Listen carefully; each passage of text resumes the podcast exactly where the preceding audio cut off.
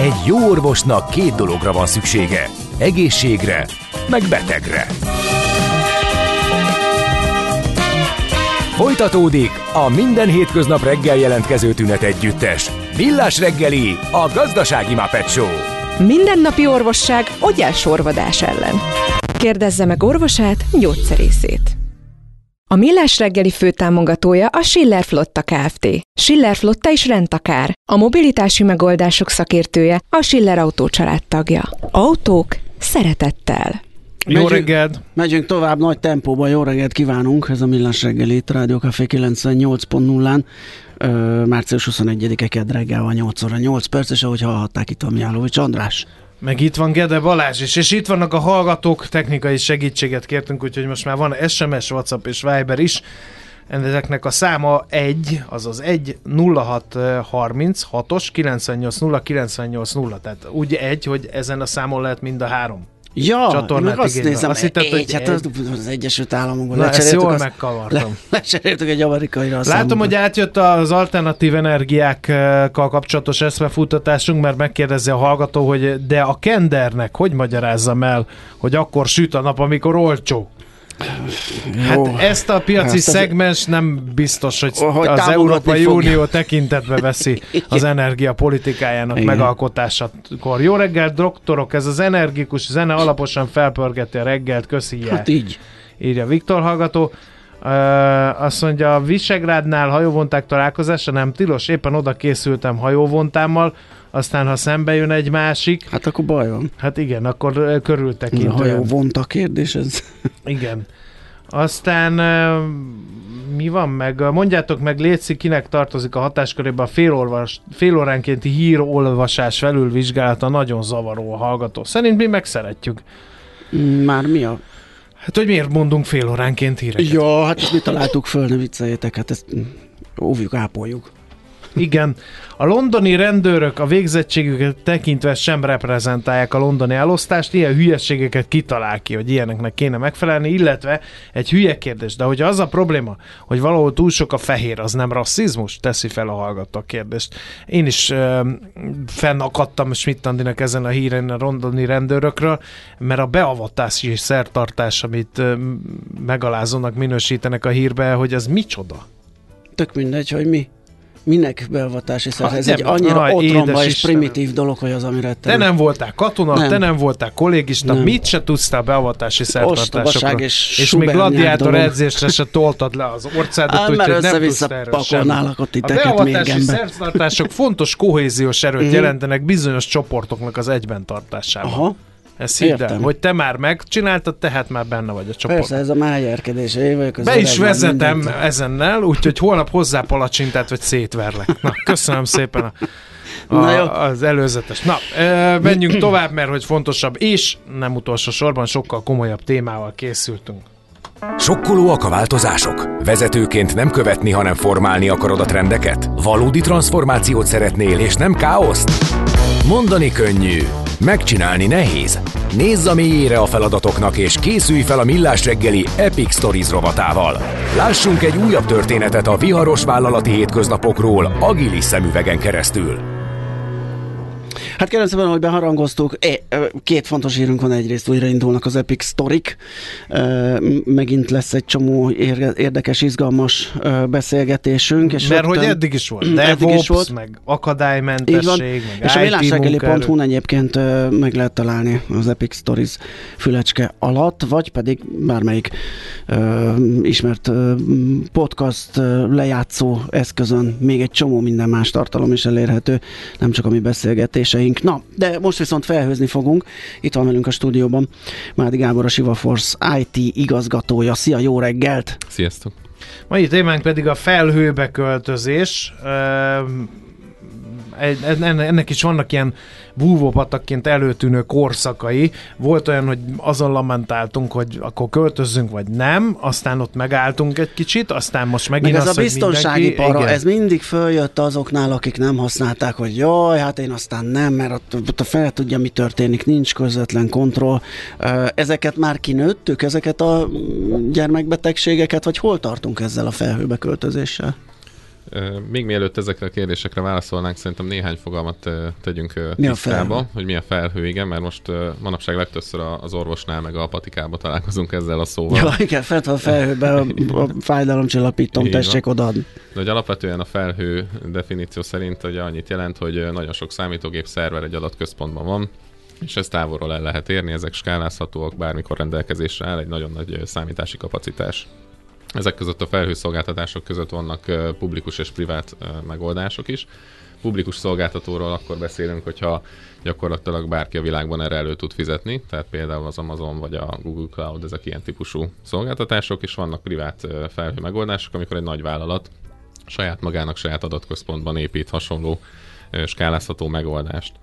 És van még egy olyan ö, csoportosítás, amiről szintén fontos beszélni, ez pedig a szolgáltatási szinteknek az elérhetősége.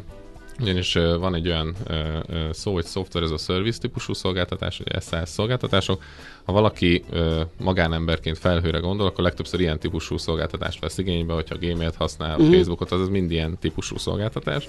De ugye vannak platform ez a service szolgáltatások, és infrastructure ez a service szolgáltatások, tehát alacsonyabb szintű rétegeket is tudunk így vásárolni. Mikor jó? Meg mikor nem? Egyetlen mikor kell elgondolkozni ezen, hogyha, hogy mi felhőzzünk, vagy ne felhőzzünk? Azt gondolom, hogy most már az nem nagyon kérdés, hogy, hogy megyünk-e felhőbe, inkább csak az, hogy mikor és hogy milyen megoldásokkal, milyen szolgáltatásokkal. De tipikusan akkor szokták ezt választani, hogyha például újonnan induló vállalkozás hirtelen el kell valamilyen infrastruktúrával indulni, akkor ez a, ez a legtipikusabb módja. Vagy akkor, hogyha valamilyen új szolgáltatást, új terméket indít egy vállalat, és mondjuk a hagyományos beszerzési eljárások túl hosszúak lennének, hogy ezek végig tudjanak futni, illetve hogyha nincs esetleg belső kompetencia vagy belső infra, infrastruktúra, illetve olyan kollégák, akik ezzel tudnak foglalkozni. Tehát tipikusan az ilyen gyors, rapid indulástól, illetve hogyha hektikusan skálázódó megoldásra van szükség. Uh-huh. Ha csak a gazdasági szempontokat nézzük, akkor mikor éri meg? Hát ugye a felhőnek az a legnagyobb gazdasági előnye, hogy le tudja követni a változásokat. Nem kell megvennem a maximális kapacitáshoz szükséges hardware eszközöket, hanem éppen csak annyit fogok fizetni, amennyire éppen szükségem van. Ehhez azonban ugye a legtöbb esetben hozzá kell nyúlnunk az alkalmazásokhoz, tehát hogyha egy klasszikus nagyvállalat a hagyományos jelenlegi működését, jelenlegi szoftverét egy az egybe ezeket a nagy monolit alkalmazásokat kiköltözteti felhőbe, az biztos, hogy drágább lesz, mint a mint az ő saját infrastruktúrán üzemeltetni. Ez azért van, mert ugye nem, a, nem aknázza ki a legtöbb lehetőséget a felhőben, vagyis ezeket az alkalmazásokat át kell dolgozni, át kell írni, úgynevezett cloud natív technológiákra, amik kifejezetten arra jók, hogy olyan cloud szolgáltatásokat használják, ami kiaknázza ezeket a lehetőségeket, és a leghatékonyabb módját választja a felhasználásnak.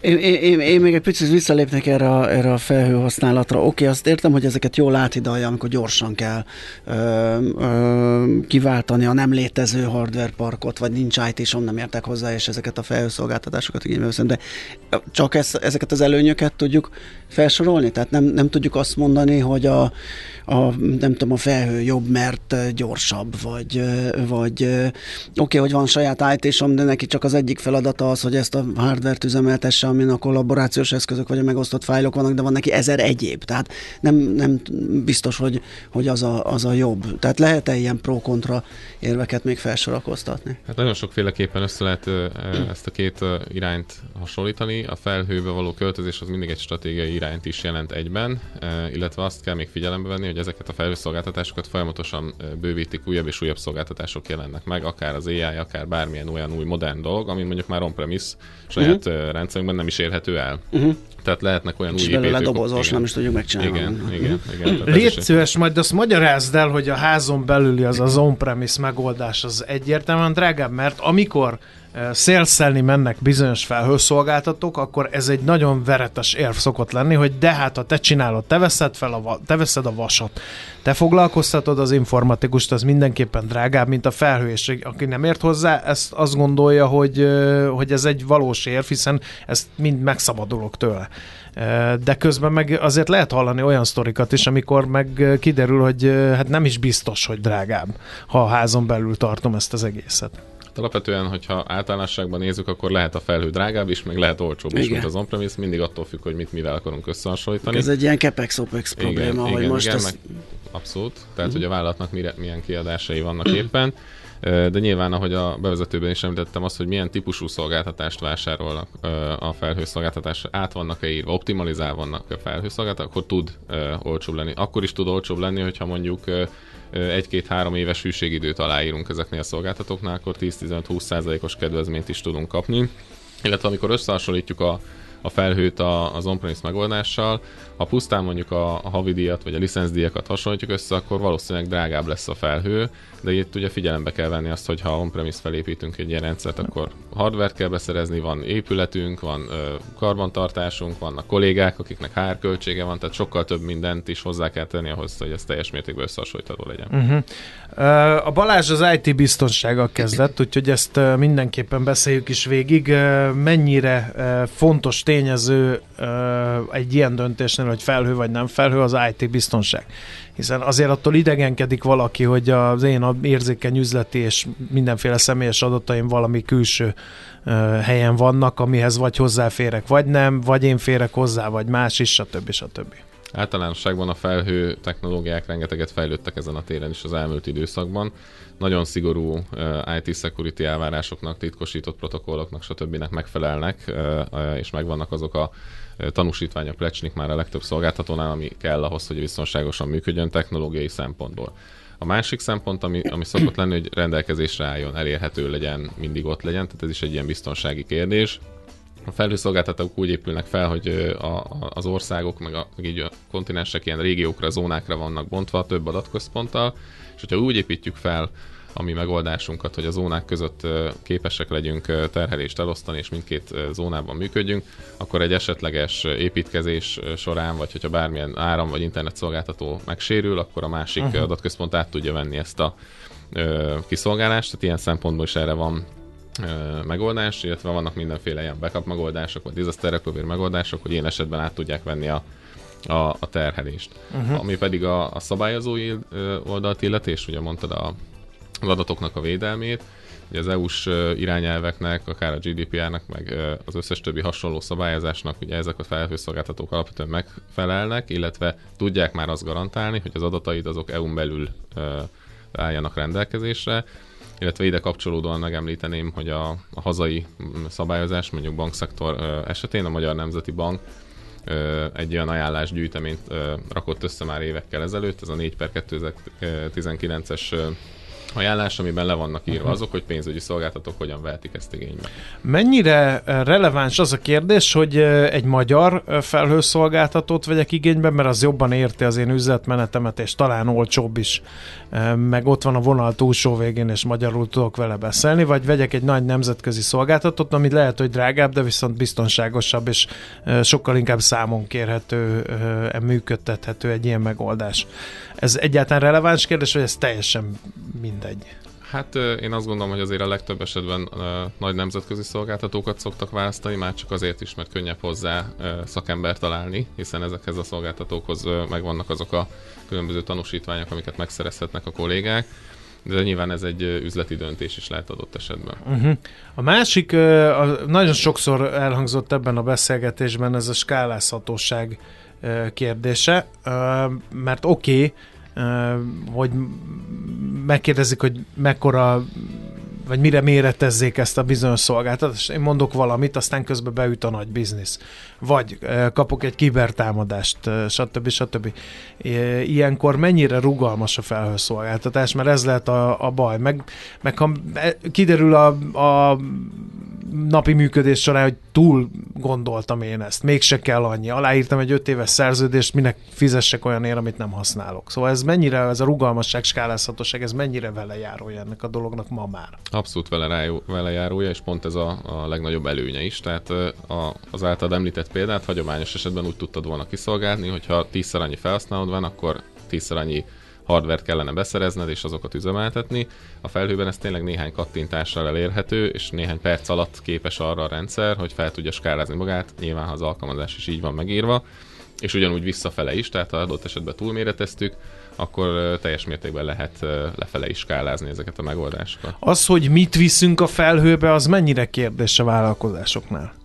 Mert az, az is eszembe jut, hogy mivel ez egy ilyen érzékeny terület sok esetben, hogy lehet, hogy gondolkodnak azon, hogy a pénzügy az, az maradjon itt belül a házon. Viszont nem tudom én, a levelező rendszert azt kijebb tudom vinni, mert hogy most akkor belenéznek az e-mailembe, persze az is lehet veszélyes, de hogy az mégse annyira, vagy a gazdálkodási adataimat nem szívesen viszem fel a felhőbe. Ennek van értelme, vagy, vagy kell egy nagyot lélegezni, és mindent felpakolni a felhőbe, és kész, és akkor nagyot léptünk előre. Uh, nyilván, amikor elindult a felhő, akkor mindenki ezt mondta, hogy költözünk a felhőbe, és felejtsük el mindent, ami régi.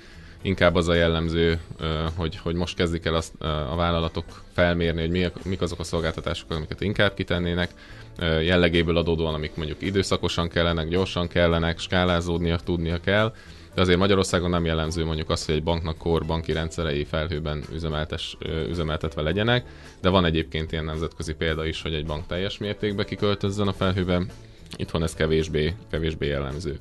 Uh-huh.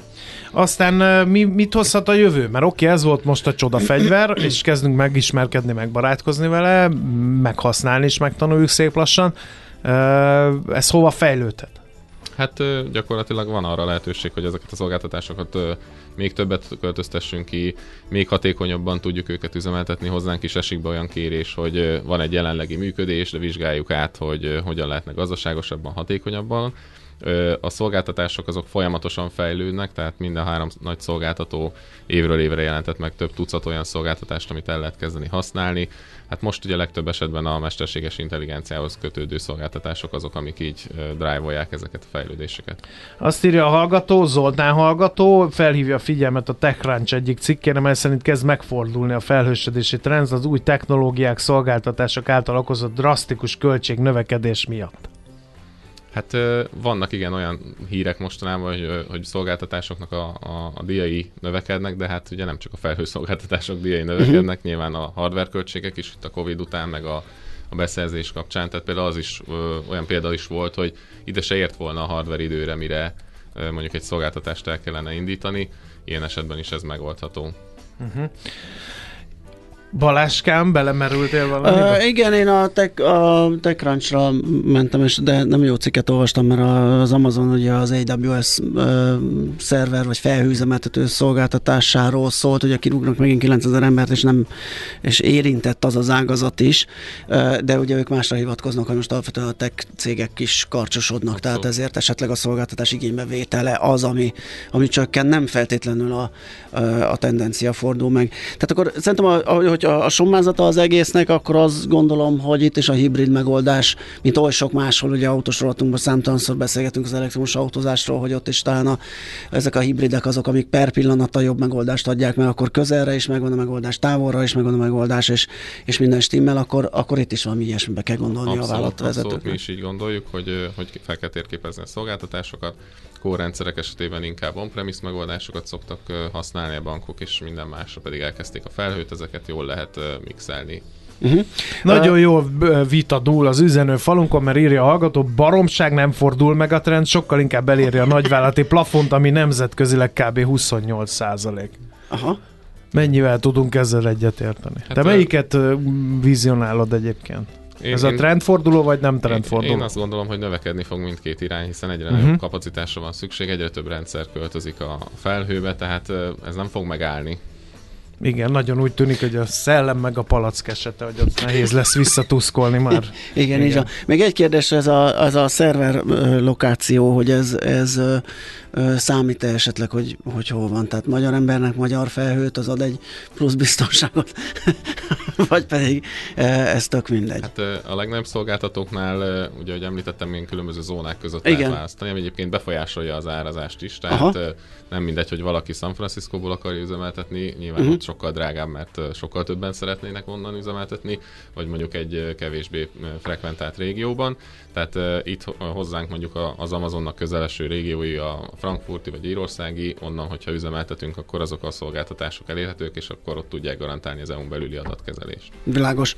Hát szerintem sok mindent megbeszéltünk, úgyhogy kicsit volt. felfrissítettük ezt a felhős uh, tudásunkat, és a hallgatónak is segítettük, és láthatóan érdekelte őket, úgyhogy köszönjük szépen, hogy itt jártál nálunk. Köszönöm szépen. Mádi Gábor volt a vendégünk, a sivaforce.com ZRT IT igazgatója. Megyünk tovább. Mm, Hát egy zenével meg már megint rövid hírek jönnek. Hát Ez igen, őrület, igen, őrület, igen, ami- igen, ugye kérdés, hogy ez a zene belefér, de én megkockáztatom, hogy nem. Szervusztok, Mihályfi Balázs vagyok, ma jártam a Rádiókaféban, óriási élmény volt, sűrűbben szeretnék idejönni, és azt javaslom mindenkinek, hogy ha teheti, kapcsolja be a rádiót, és hallgassa reggeltől éjfélig.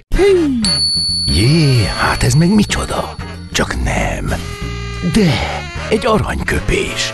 Napi bölcsesség a millás reggeliben.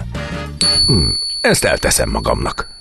Egyik születésnaposunk az 1887-ben, ezen a napon március 21-én született Kassák Lajos, Kossuth-díjas magyar költő, író, műfordító, képzőművész is, és tőle fogunk idézni, csak közben megálltam egy pillanatra, ugye, mert múltkor beszélgettünk a Kossuth 75. születésnapjáról, 48-ban adták az elsőt, de akkor elmondta Katona Csaba, hogy voltak, akik posztumusz megkapták ezt a díjat, úgyhogy Kossuth, Kassák Lajos is Ö, lehet, hogy így. Ja nem, mert 60, 67-ben hunyt el, nem, akkor ő még, akkor még ö, rendesen kaphatta. Na, ez csak egy ilyen mellékvágány volt. Azt mondta egy alkalommal, hogy hát két idézetünk is van, az egyik úgy szól, hogy a gyors siker butit, kiveri fogaidat, és könnyen milliómossá tesz.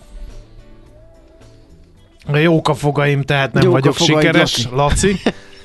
Jó? Én egy másikat választottam, a művész nem szolgálatot teljesít, hanem ajándékot oszt, hogy megszabaduljon fölös vagyonától.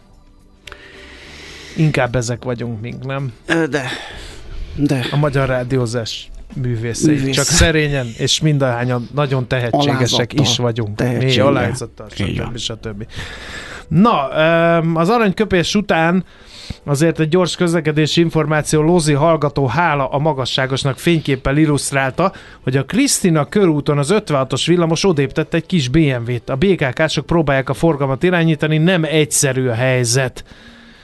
Úgyhogy figyeljünk arra felé közlekedve, meg De- egyébként is. menet közben forgalmi szituba rakta arrébb, vagy rossz helyen állt, és le, Hát ez egy nagyon jó Le- kérdés. lekongatta, ugye, nem, mert nem nagyítottam rá. Ö, bizonyos olyan lehetős, talán a körtéren volt annó, most valahogy megváltozott már a mm, villamos pályája, és már talán nincs ilyen, de ott volt például egy kanyar, amiben belógtak időnként parkolóautók, amit alébb kellett így hórukkolni, aztán, hogyha nem figyel a villamosvezető, esetleg meg Hallgatók nem a szerették a The Specials-t. Írja a hallgató, ez a Létezik? női vokalista megijesztett, fel is ébredtem azonnal, no specials, please. Ez Írja nem a egyikük, a másikuk, egy ettől a hallgató. depresszív számtól Ja. az alkaromat szeleteltem fel a reggelire szent házi sonka helyett, írja mosolgos Hát hát ez smiley-val, kettő, és illetve a több tízezer hallgató meg nem Leonard írt, Cohen az jobb, az jobb. az eredeti. I- Igen. Jó, akkor majd ezen túl. Ezt tartjuk szem előtt. Most A viszont ö, túrót. Seavery Corporation jön, ott nincsen vita, nincs mellébeszélés, az egy tiszta ügy, utána pedig észjáték rovatunkkal fogunk visszajönni. Az a logisztikai rovat tetszik tudni. Igen, és hát uh, erről, erről, vagy logisztikai kérdésekről fogunk beszélgetni Tolnainé dr. Tóth Veronikával, a Magyar Vámügy Szövetség főtitkárával.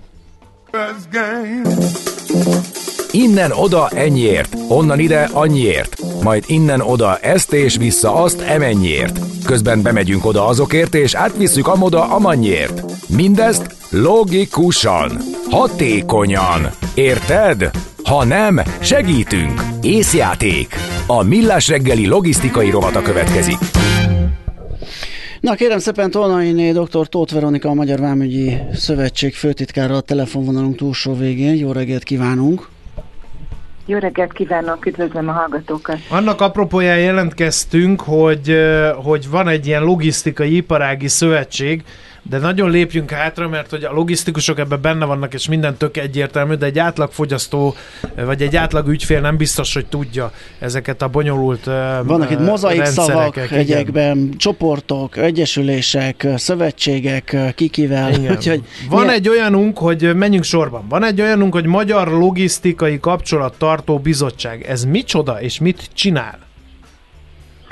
Ö, Ez hat szervezet hoz létre, olyan szakmai szervezetek, amelyek itthon a logisztika különböző szegmenseit képviselik, a logisztikai szolgáltatóközpontokat, a vasúti árufuvarozást, Logisztikai Egyesület, a közúti fuvarozókat, a szállítmányozók szövetsége és ugye a Magyar Vámügyi Szövetség, és azért hoztuk létre ezt az ernyő szervezetet, ezt a bizottságnak elkeresztelt közös együttműködést, hogy ezen keresztül egy entitásként tudjunk csatlakozni a Klekát nevű uniós érdekképviseleti szervhez. Na, akkor, akkor, akkor bele, bele is ütköztünk ebbe a mozaik szóba. Mi az a Klekát? És ő mit, mit csinál? Lobby szervezet? Hát lényegében igen, én ilyen szakmai érdekképviseleti szervezetnek mondanám. Az Európai Unió legnagyobb ilyen szervezete ebben a szegmensben, tehát így a logisztikai szakterületek vonatkozásában. Nem az egyedüli, de azt gondolom, hogy a legnagyobb 58 óta működik, 7 intézete van, amely alapvetően a logisztika különböző ágait foglalja magába, és van egy olyan is, hogy Vámügyi és Közvetett Adók Intézet, ennek a szempontrendszernek vagy felfogásnak a mentén tud a Vámügyi Szövetség is ehhez csatlakozni. A Magyar Logisztikai Kapcsolattartó Bizottságra miért volt szükség nem az azt alkotó szervezetek direktben nem tudtak volna a Klekathoz kapcsolódni? Hát egyrészt ez a plekát ez nagyon sokrétű szakmai feladatokat is jelent, amelyek nincsenek meg egyben minden külön-külön, hanem ez, ez együtt fölismertük, hogy igazából a szaktudásunkat együtt tudjuk összerakni ahhoz, hogy itt érdemben hatékonyan tudjunk működni a különböző intézetekben, és hát az az igazság, hogy az anyagi erőforrásaink is így álltak rendelkezésre, hiszen ezek a magyar szervezetek önerőből gazdálkodó civil szervezetek, akiknek ezt a nagy nyugat-európai renoméval rendelkező nemzetközi tagságot hát egyedül elérni, hogy így mondjam az anyagiak vonatkozásában nem igen lett volna lehetőségük. De így együtt megoldottuk azt is, hogy az anyagi biztonság is meglegyen, és a szakmai témákat is a lehető leghatékonyabban tudjuk a szervezetek szaktudásait összeadva képviselni. Nagyon jó, hogy benne vannak ezek a szervezetek, de ilyenkor a rádió hallgató azt kérdezi, ügyfélként mondjuk, hogy miért lesz jobb neki Pontosan. ettől. Tehát hogyan fogja érzékelni ennek az együttműködésnek a hatását? Az az igazság, hogy az Európai Unió egy nagyon plastikus, transzparens rendszert működtet arra, hogy a gazdálkodókkal kapcsolatot tartson, és véleményezési procedúrákat folytasson le, mind írásban, mind munkacsoport formájában. És hát a tudáshatalom alapján minden olyan információ, ami így a döntéshozatali eljárásokhoz kapcsolódik, hogy milyen jogszabályok, jogszabálytervezetek vannak éppen folyamatban, azokról nagyon jó minél hamarabb értesülni, hogy kellő módon fel tudjunk készülni, akár a szakmai tudásunk, akár a ránk váró feladatok vonatkozásában és hát különösen fontos ez a Magyar Vámügyi Szövetség számára, hiszen a vámjog az az uniós csatlakozás óta döntően uniós jogalkotási hatáskörben van. Minden olyan tervezet, ami, ami szakmánkat érinti, az uniós szinten jelenik meg először, és hogyha már kezdettől fogva látjuk azt, hogy mind gondolkodnak, milyen irányba halad a jogalkotás, akkor arra jobban tudunk készülni, és, és mhm. talán így a tagjaink számára is van idő, több idő felkészülni mondok, a, a rá, rájuk váró feladatokra. Mondok az elmúlt időszak logisztikai és Európai Uniós logisztikai történetéből egy konkrét példát, és kérem világítsa meg, hogy ezen ezen a helyzeten mondjuk segíthet-e ez a klekat tagság. Ugye arról volt szó, hogy hogy először a nyugat-európai államok nem nagyon látták szívesen a magyar logisztikai szolgáltatókat, mert hogy olcsóbbak voltak a sofőrök, és ezzel ilyen szerintük indokolatlan versenyelőnyre tettünk szert. Aztán utána néhány év múlva meg az jött, hogy mi nem örültünk annak, hogy nem tudom én, román meg, meg szlovák sofőrök nálunk is olcsóbban kezdtek el fuvarozni. Tehát egy ilyen vita rendezésben egy ilyen tagság az például segíthet, hogy ez mondjuk ez a probléma nem erüljön fel, vagy ha felmerül, akkor viszonylag gyorsabban megoldódjon mindenki számára elfogadható módon? Hát az az igazság, hogy én a közúti fuvarozásban nem vagyok igazán szakértő, de úgy gondolom, hogy a párbeszéd lehetősége nemzetközi szinten mindenképpen segít az ilyen jellegű gondok megoldásában is. Amiről ön most említést tett, ez ugye a fuvaregyezmények szerinti, a bilaterális fuvaregyezményekben megadott közlekedési engedélyeknek a problémaköre, amely tényleg egy több év óta fennálló probléma. Ebben a plakát gondolom a Közúti Fuvarozási Intézet programjain keresztül próbál tenni valamit, de ebben azt gondolom, hogy a közúti fuvarozói érdekképviseleti kollégák tudnának ennek fontosabb választ Aha, pusztán a, a, itt a nagy problémákat, hogyha említjük, ugye vannak itt talán még nagyobbak is, ellátási láncbiztonság, környezetvédelmi problémák, ezekben is tud majd állást foglalni, és esetleg látható, érzékelhető Igen. változást hozni? Hát igen, ebben, ebben már azt tehát biztos, biztonságosabban tudok példát mondani, mert ugye a Covid idején megtapasztaltuk azt, hogy milyen nagyon-nagyon fontos volt az árukereskedelmet megtartani, hogy kiszolgálni tudják az embereket, és hát élesedtek azok a nehézségek, amelyek mondjuk a papír okmányoknak a hitelesítésével kapcsolódó nehézségek voltak, hiszen nem voltak nyitva hivatalok, nem lehetett hova menni, és az egyik nagy hozadéka így a Covid utáni életnek már ebből a szempontból, hogy minden szakterület igyekszik elérni azt, egyébként az Európai Bizottság is ezen dolgozik, hogy kivezetésre kerüljön minden olyan papíros akadály, ami most már így nehézséget jelent az egyszerű ügyvitel, és ezáltal a fuvarozásoknak az egyszerűsítése vonatkozásában is. Ez a vámszak területen is így van, és a logisztikusokat érintő ilyen papíros ügyekben is. Az utolsó kérdés, ez a, a szervezeten betültött magyar súly érdekelne, hogy ugye mi magyarok szeretnénk azt hinni, hogy egy ilyen logisztikailag megkerülhetetlen csomópontja vagyunk Európának Balkán felől jönnek, keletről itt futnak át fontos útvonalak inkább, mint a tőlünk északabbra levő tagállamokba. Ennek megfelelően lesz a súlyunk képviselve, ha van ilyen súlyunk persze ebben a Klekát nevű szervezetben? Hát a plakát az nem elsősorban ilyen ö, módszer szerint, vagy ilyen beosztás szerint szerveződik, de mindenképpen ö, fontosnak tartom, és én is kiemelném itt a régiós érdekeknek, vagy nézőpontnak a, a hatékonyabb képviseletét.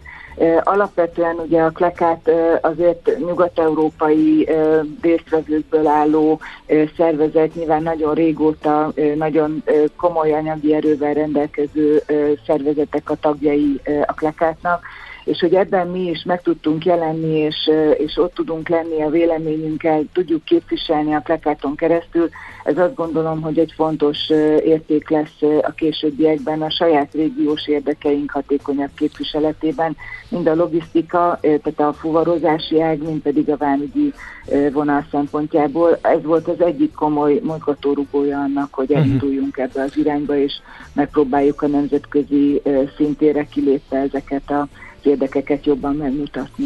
Jó, hát ehhez kívánunk akkor sok sikert, nagyon szépen köszönjük a tájékoztatást. Köszönjük szépen!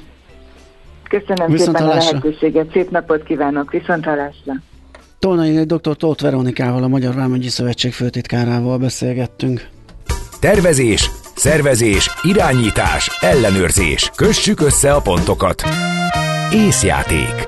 A Millás reggeli logisztika rovata hangzott el. Nos, szerintem feldolgozhatunk még üzeneteket, hogy is elmaradásban vagyunk. DJ Maci, ne hagyd magad befolyásolni mindenféle papírlelkű zenétől megijedős hallgató által. Keménynek kell lenni, mint Frisco, a zene jó, oszt kész. Úgy látszik, vannak emberek, akik kezdik átlátni de életemet DJ és Maci, működésemet. Ez DJ Gida, nem az életed és a működésed. DJ Gida egy feljövő, feltörekvő, új nemzedék, új tehetség ez. Egy friss hang az éterben, igen, mondjuk így. Igen, igen. Uh, aztán írja még a hallgató azt, hogy Orion őrs voltunk hát annak idején, szép. és azt mondták ott uh, emberek, hogy uh, hát az nem kommunista És McLean volt az őrs. Tényleg az óriási siker volt. Az a... nagyon. Igen. Volt Aztán beszéltünk az, az első színes... Az igen, igen, igen. Benne McLean a parancs. Na hát tudod, te is ezt igen, látom. Abszolút egy vérből valók vagyunk. Na, szóval, hogy a, a másik, meg ugye az első színes tévéadásnak volt a, az évfordulója, megemlékeztünk, és azt írta a hallgató, hogy nem tudja, mikor kaptak színes tévét, de neki óriási csalódás volt, mert a Bors őrmester a Bors Máté, Igen, tudod, igen, a Stankai hogyne, hogyne, Istvánnal, igen. hogy az fekete-fehérbe ment a színes tévén Ja. is, pedig hát ő... Persze, mert úgy kellett volna rögzíteni, Igen. ugye, hogyha fekete-fehérre vették, akkor nem lett színes. Egyébként még amikor mesélted az adás elején, a, te voltál a tömeg a, a tanácsköztársasági ünnepségen. Nem, az Vagy a március voltam. 15-én. Március Igen, 15-én bocsánat. voltam. Az eszembe jutott, egyszer én is voltam tömeg, az Angyal Bőrben című sorozat megvan? Biztos szerettem, mert az ilyen, képzeld, de ott voltam, a szinkron hang, mert akkor nem statisztáltam, hanem egyszer-kétszer sikerült ilyen szinkronizálásba is belefog, oda is kell tömeg ugyanis. És nagyon nehéz feladat volt, mert voltunk öten, és amikor öten elkezdtünk ott valamit rajcsúrozni, ott a, egy ilyen tábori zűrzavart gerjeszteni, akkor leállították a felvételt, és akkor mondták, hogy de értsék, mert ötvenen vannak abba a táborba, hát De legyen 50 hangon hogy tudsz üvölteni? öten, hogy tudsz, Öten. hogy tudsz 50 hangot üvölteni. Úgyhogy eh, hát az egy nagy kihívás volt. Izzadságos, fáradtságos munka. Figyelj, Barbó bedobott egy műsorelemet, amin én egészen komolyan elgondolkoztam, hogyha lesz millás buli egyszer az életbe, ami ilyen nem komolykor, hanem zenés táncos erizd el a hajamat lesz, akkor legyen DJ párbaj. Fú, Én ezt bevállalom, apám. Az nagyon jó, meg legyen ilyen hip-hop, ilyen susogós eh, Nem, hanem hogy salap. mindenki hozza a saját zenét, a De- de kihívást a nem kell elfogadnod. Szoktak, szoktak Nem olyan- akkor Ah. lemutatok a padlóra, hogy a Nem, nem, nem. egy helikoptert Nem, nyomjál, mindenki öregem. kap egy fél órát, Mhm. a DJ Carpenter, a DJ Country Ede és a DJ Medve, és akkor mindenki fél, és a közönség ugye Meg utána... a DJ Gida. DJ, te is beszállsz akkor? Én, hát én, És én mi a DJ leiskolázlak- szelektorra, Le, le, leiskolázlak titeket, hát de viccelj. Na, és akkor ez, ez, szerintem, szerintem ez egy, ez egy műsorelemnek kitűnő lenne. Én egyszer álltam Ceausescu elvtárs óriás feliratban egyik betűben. Az milyen apám? Az nagyon kemény. Egyik betűben, de legalább láttam a helikoptert közelről, írja a hallgató. Hát ez, ez, ez feledhetetlen élmény. Én pedig egyszer egy díját adon Én kezet rázhattam. sose voltam. Kezet jó Mező Imre özvegyével. Sőt, megvan a, igen, megvan még a emléklap, azt mutogatom, nem is értik a gyerekeim, a kommunisták a viharban című vetélkedőn elért harmadik helyezésemet. Kommunisták a viharban. Igen, Hát erre ez óriási. Én, én az, azt hiszem, hogy is jó gyereknek kellett lenni, meg jó tanulónak, nem akik A kommunisták vehettek- a akik viharban? nem, akik ja, nem, nem. Ilyen, A- ja, ott persze. ilyen színes, viccelsz. mutogatós, ö, Viccelsz. kirakós. Igen. De ezt sose felejtem el, hogy ugye a Ballagás középiskola, negyedikesek, Gaudámus, stb. Igen. mennek, és én álltam ott, mint egy valami, ugye nekünk kellett sorfalat állni, hogy a megvadult hozzátartozók ne zilálják szét teljesen a, teljesen a menetet. És ott mellettem állt az osztályfőnököm, aki így Fokhegyről odavetette, hogy látod, Mihálovics, ha nem lettél volna ilyen állat, most te vinnéd a zászlót. Tudod, aki ment az iskola Persze, zászlójával persze, elő. hát az, igen. Az nem a csak végzősek de- vitték, az nem Igen. mindegy. Úgyhogy még a zászló vivésre is alkalmatlanak bizonyultam. Hát akkor szépen összesodort minket a sors. az a sok, kaptunk mi izé, eleget. sok káboly itt igen. a vadkeretről. Na, de hol van a Schmidt Andrea? Hát tudom én. Hát mi Biztos kiment Mondjuk el, mi a híreket? bevásárolni. Hát elmondhatjuk. Elmondhatjuk. Mondjuk még üzenetet keressünk, hát ha küldtek valami olyasmit, mert Á, Na, keresem megjött, az, megjött üzlet, az Andi, keresem az üzletasszonyt, akit nem találom, hogy hol van. írt nekünk? De itt van. Biztos A félórás híreket nem Göbbels találta fel, írja üzletasszony. Aki ezt is utálja persze, mert a legtöbb műsor elemünket Én, utálja. én nem, nem is tudom óriási hogy- szerencsé, hogy lett óriási szerencsém van, hogy nem velem foglalkozik ma reggel. Nem, Igen. Ma a Smici van De a hely. miért?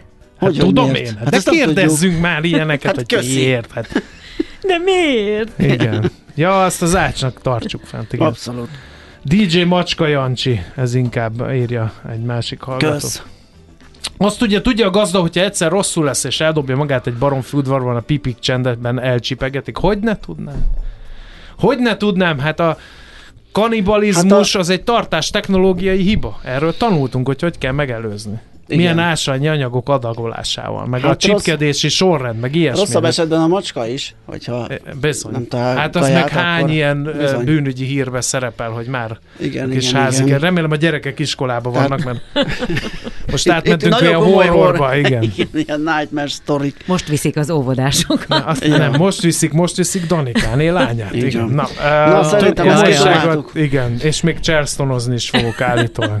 Na, mert ez az igény tegnap felmerült, ö, chatten, én Nem, meg nem, nem. Ja igen, hogy te ígérted Én, meg. én megígértem Igen. felelőtlenül, igen.